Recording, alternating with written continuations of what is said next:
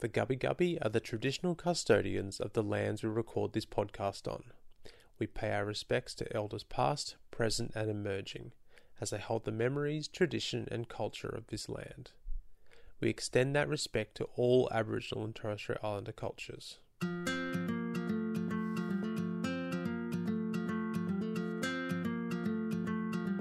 Hello, and welcome to season three of the Milkshakes for Marleigh podcast where people who have received blood products thank the donors who have saved, prolonged, or improved their lives.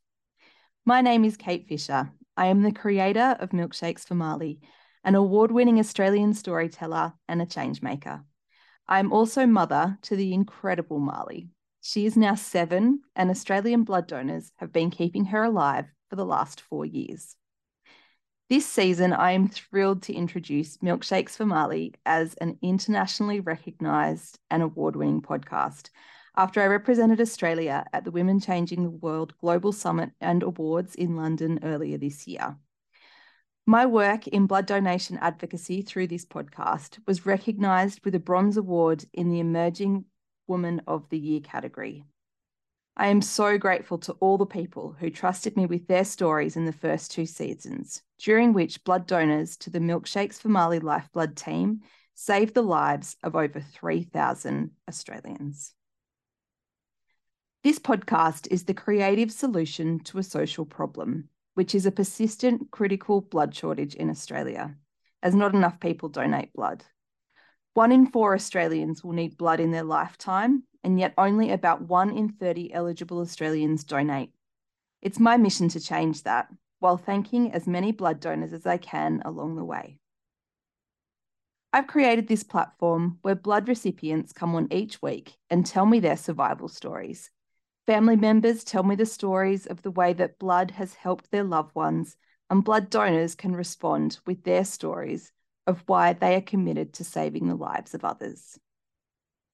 Now, I wish that I could say that being a fierce blood donation advocate is purely a selfless act. But the truth of the matter is that this all started out of desperation amid the critical Australian blood shortages of 2021 during the COVID 19 pandemic, when our daughter Marleigh was fighting for her life against the incurable condition autoimmune encephalitis. Marleigh became sick when she was only three years old, and when she was at her sickest, she was having seizures that lasted up to 38 hours. She lost the ability to walk, talk, or even recognize me as her mother. For 19 months, we didn't spend longer than 10 days at a time out of hospital between infusions of intravenous immunoglobulin infusion, or IVIG, as we affectionately know it, which is made from human blood plasma donations. These infusions are life saving for Marleigh when she relapses and life preserving for every infusion in between. I am thrilled to report that Marleigh is currently in remission. She is now seven, she's part time at school, and she's enjoying many aspects of a regular childhood. Making this podcast is so important to me because if our listeners have ever been blood donors, they can listen to an episode and wonder if they were the one who saved Marleigh's life, or if their blood has gone to any of the guests that I interview each week. And becoming a donor in the future means that you too could become a part of this story. Now, on with today's show. Today's episode is a very special one for anyone who has ever been a blood donor or anyone considering becoming a donor in the future, because it shows that blood donors don't just keep people alive, they keep families together, improve quality of life, and help to give more time to look for alternate treatment options or to make special memories with loved ones. Today, I will share the story of Marleigh's little mate, Mateoh. Mateoh is five and he's currently in hospital fighting for his life. And his beautiful mum, Shalyn, is by his side. So that in the first part of this episode, I'm going to share Mateoh's medical journey with chronic granulomatous disorder. I will refer to this as CGD during this episode, and hemolytic anemia. I've probably butchered the pronunciations of both of those conditions, but it's a great opportunity to remind our listeners that this is not a medically or scientifically correct podcast, um, and we're just doing the best that we can. Shalyn will join us later in the episode to tell us more about her incredible boy and deliver a message to the blood donors who are currently keeping Teo alive, hour by hour, as he fights his biggest battle yet following his second bone marrow transplant. Currently, Mateoh is going through one to two bags of blood per day, and in the last two years, he has received well over 100 blood transfusions to keep him alive. Little Mateoh was only two when Shalyn's mama gut told her that something wasn't right with her little boy. Before this, he had been a happy little boy, attending preschool and loved playing with his friends and his siblings. Mateoh had been unwell for a few weeks with flu like symptoms, and Shalyn had taken him to the doctor many times as he had just been so unwell, but just sent away with antibiotics to treat an infection. However, as his mum, she knew there was something more wrong with her boy. Following a horrible week of persistent fevers and no appetite, she took Mateoh to the emergency department of her local hospital, where it was quickly discovered that there was something much more seriously wrong than a common childhood virus. Within two hours of presenting in hospital, Shalyn was informed that her son's blood test results were concerning. Little Mateoh was in heart failure and was given an emergency blood transfusion and intravenous antibiotics. Further scans showed that he had lesions on his liver, lung, and kidney. Within days, Mateoh was transferred to the Queensland Children's Hospital in Brisbane, where he was, his care was taken over by the oncology, infectious disease, radiology, and immunology teams. This was an incredibly overwhelming time for Mateoh's family as they did not have a firm diagnosis and they did not know what to expect next. In a blur of scans, blood tests, and treatments, Shalyn describes samples being sent to America for genetic testing and Australian teams trying to confirm a diagnosis and treatment protocol. Since then, Mateoh has undergone hundreds of ultrasounds, x rays, MRIs, biopsies, CT scans. The results create more questions than answers. Australian teams were consulted with many international specialists and finally agreed on a diagnosis for Mateoh CGD. In Shalyn's words, this is a rare immune system disease where bugs have taken over his right diaphragm, eating away his liver, lung, and kidney, causing many complications. CGD is a genetic disorder in which white blood cells are unable to kill certain types of bacteria and fungi, People with CGD are highly susceptible to frequent and sometimes life threatening bacterial and fungal infections.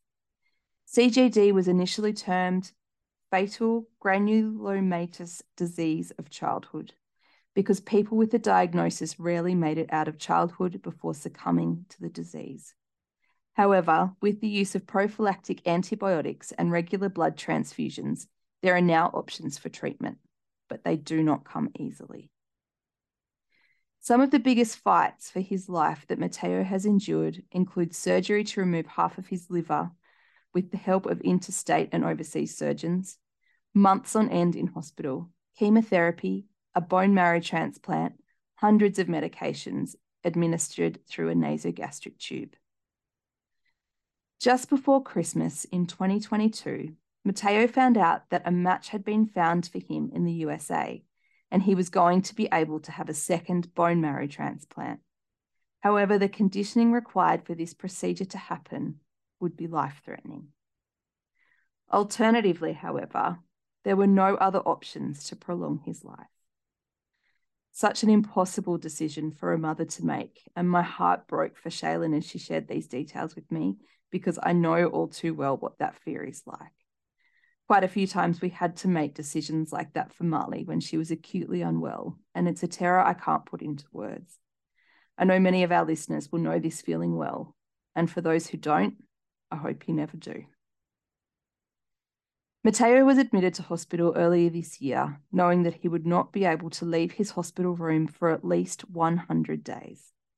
No contact with the outside world or feeling fresh air on his face outside no contact with his friends or his siblings, just him and his mama and his medical teams and a colossal fight to keep Mateoh alive. Once the conditioning process commences for a bone marrow transplant, it cannot be abandoned or the patient will die. So I can't imagine how Shalyn comprehended the news that the bone marrow donated for Mateoh had mistakenly been left on the tarmac in America, and there was no guarantee if or when it would arrive in Australia, or if it had been impacted by the prolonged transit. Further complicating this story is when the bone marrow finally did arrive in Australia. It was found to have been donated by a person who has now been deemed ineligible to donate due to their possible, at the time unknown, exposure to West Nile virus. If this was the case, then the bone marrow could transfer this virus to Mateoh and he wouldn't be able to survive it. However, if he didn't have the bone marrow, he would also die from this as well, as he had already commenced the conditioning process to destroy his immune system. With the impossible choice of allowing her child to die or giving him something that may result in his death, Shell was left with no choice but to proceed with the bone marrow transplant. Daily, I wait for Shell's posts on Mateoh's Facebook page, and I'm always relieved when it says that he has survived another night. My heart breaks for them as I have seen her post asking if people can help to care for her young children during the school holidays, as Mateoh is one of four, or talk about her financial stress and worries about whether she will be able to pay rent to keep a roof over the head of her other three young children. She can't leave the hospital because community contact could mean that she brings a virus back into his hospital room that could be life ending for her son. Also, no mother should have to leave the bedside of her child when they are fighting for their life and enduring the treatments that Teo is on a daily basis. I don't often do this on the podcast, but if you know of a business that can contribute financially or if you are able to make a contribution to Mateoh's GoFundMe campaign, you can find the details on how to help in the show notes for this episode. Now to hear from Mateoh's mum, Shalyn. Please be aware that she recorded this audio while she was being in hospital with Mateoh, but I knew that I couldn't do the episode justice without her voice, and I welcome her to the Milkshakes for Marleigh podcast and community. Shalyn, Mateoh is such a beautiful name. How did you choose that for him? I remember when I was young, I watched this movie. It was called In America. And there was this big, dark goddess. And just, I always said from that movie onwards that if I ever had a son, I'd call him Mateoh. And then as soon as I seen him when he was born, that, that name fitted him. So that's, that's the name I chose for my boy. It's so easy to get caught up in the diagnosis, but I want to know about your little boy. Tell me about Teo. What are his favorite things in life and what brings him the most joy? Mateoh is a very cheeky, courageous, outgoing little boy. He loves all things outdoors. He loves his football. He loves his fishing. When we're in hospital, he loves all arts and crafts. He loves his slime making. Since having transplant back in 2020, his whole appetite and everything's changed. So he actually likes his salty and really sour foods. Mateoh loves telling jokes. Um, he's got a few good jokes up his sleeves at the moment, and he just he loves doing pranks on everybody. Now, I understand that for now, daily blood transfusions are what is what's keeping Teo alive. Do you have any idea of how many blood transfusions your five year old son has had across his lifetime? Mateoh has roughly had around 120 blood products in the last two and a half years. That's just blood products, that's not including platelets, um, IVIG. So he's had a fair few blood products to keep him alive. What would you like to say to the blood donors who are keeping your beautiful boy alive?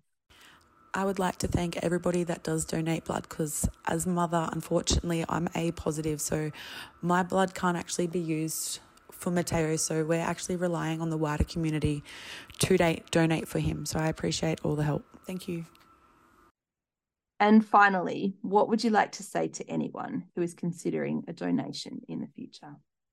I never knew the importance of donating blood until my son became sick. I didn't realize out there how many children actually do rely on blood products each day. So, if you are considering to donate, please do because it's little bodies and little people like our kids that do rely on the public.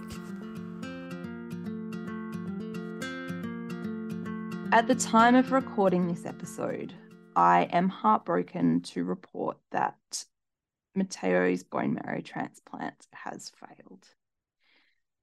There is a 60 day wait to see if his own immune system is able to reset and to fight this disease for him. But his test results are offering little hope. The remaining treatment options are overseas based and are beyond the financial reach of his family. Daily blood transfusions are keeping him alive thanks to Australian blood donors. The treatment options left in Australia are limited to brutal medications and the removal of his spleen, but surgeons are not confident that his little body would survive the surgery. For now, Shalyn's focus is on making memories and for helping Mateoh to tick as many items off his wish list as possible before he becomes too unwell to enjoy any of them. If you are able to help in any way, please for, follow the story of this incredible little boy through the links to their social media that I will provide in our show notes. Marleigh met Mateoh earlier this year, and their interaction was something I will never forget. Marleigh wasn't surprised by his nasogastric tube because she's had one so many times before herself. She walked slowly with him because I told her that it was hot and his body didn't feel at its strongest today. And she said, Mummy, that's just like me. Shalyn and I compared notes of our children's treatment with a medication called rituximab and how the magic of intravenous immunoglobulin infusion has been the thing that has preserved and prolonged both Marleigh and Mateoh's lives. As we did so, Marleigh and Mateoh compared scars and positions of their central lines and their port scars, or special button and special line, as Marleigh so affectionately refers to hers. And they giggled about how much better it was having their port accessed than it was having a cannula put in. To an outsider, these conversations may have been heartbreaking, but for families like ours, they are normalizing and they're empowering Finding another family and having their words to fit the shape of your wound creates an instant understanding and a bond. And how lucky we are to have those moments of solidarity. Thank you to the Australian blood donors who have made this possible.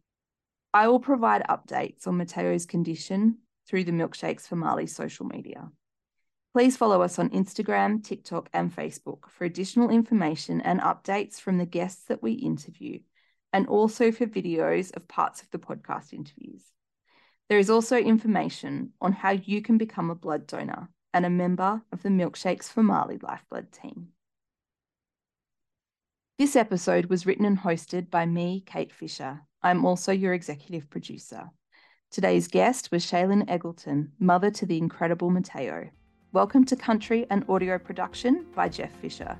Social media assets by Jason at Strosky Media. On behalf of both Mateoh and herself, I will leave the final word to Marleigh. Thank you for my prayers, Ma.